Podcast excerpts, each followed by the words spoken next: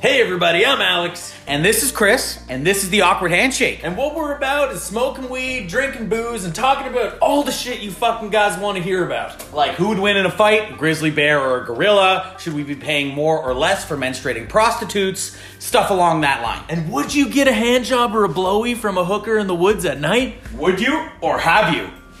This is the Awkward Handshake. And welcome to the podcast.